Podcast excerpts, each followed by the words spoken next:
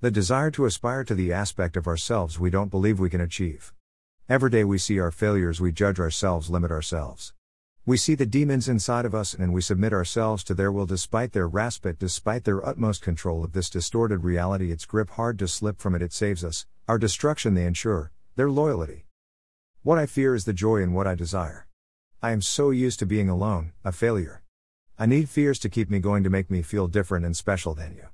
I need to feel like a freak and establish a sense of superiority, to escape the inferiority I've come to know so much, detach myself from in an attempt to live on when I'm just static, sporadic. I rather not grow on the inside, but it is time to go beyond what we reap and what we sow. In school, I hated everyone, felt brushed off and excluded. I have found strength in it now. I hated them, the people that left me, didn't talk to me even though I myself had a hand in it all, well, not all the time, but still. I have failed to accept the possibility that everyone will always stay in my life. Like the staff at the gym, I must accept the task of seeing people go, to and from from my dark brown eyes into the seas into the bright sunset I can't see past the light so strong I stared at it too long, all the faces after, just blurs have you heard what happens when you stare at the brightest star in the galaxy? Soon after it's a disaster all the subsequent faces disappear, haven't dared to look into a mirror, I fear my eyes will vanish before me. I banish the perceptibility, the possibility that I could connect or relate to anyone, let alone be loved by anyone beside my sister and mother. Oh, brother, where do I begin? Do you have any idea what it's like to try and like everyone but constantly feel void of respect, recognition? Yes, I recognize that we all want it, but I try to give it, and one day it will all come. I hope I will meet her, yet I fear her and would probably never talk to her. She I consider an ideal, a savior that produces only the deepest guilt inside of me. I hate this feeling.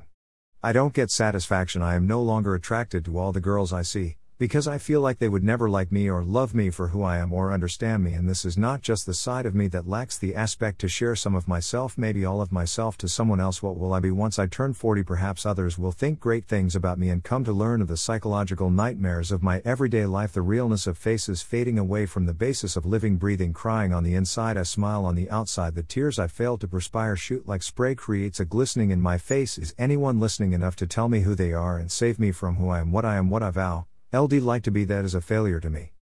The lights are on all the time, even at night, in the morning they're on in the street at my job at my house at the library.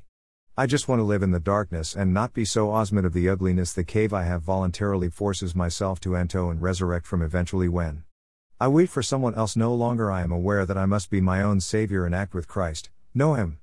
The world before me distorted and alien, ostracizes me these are the vibrations of liars I speak truth to, the causes of pain I try to please, the monsters I tuck in at night and tell stories to wish safety for. The beauty I release is a face dipped deep inside a bath of battery acid. If it doesn't make you throw up and scream, it will make you scream, drop your keys, and run.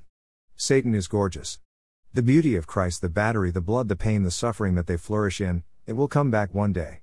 We will come to know truth once and for all. Many things will come to pass, things you thought you could never live without. You will see the beauty of a previously ugly soul. And you will say the gorgeous face of Satan and gorge the acid rain he spews will come back at him and away from your eyes.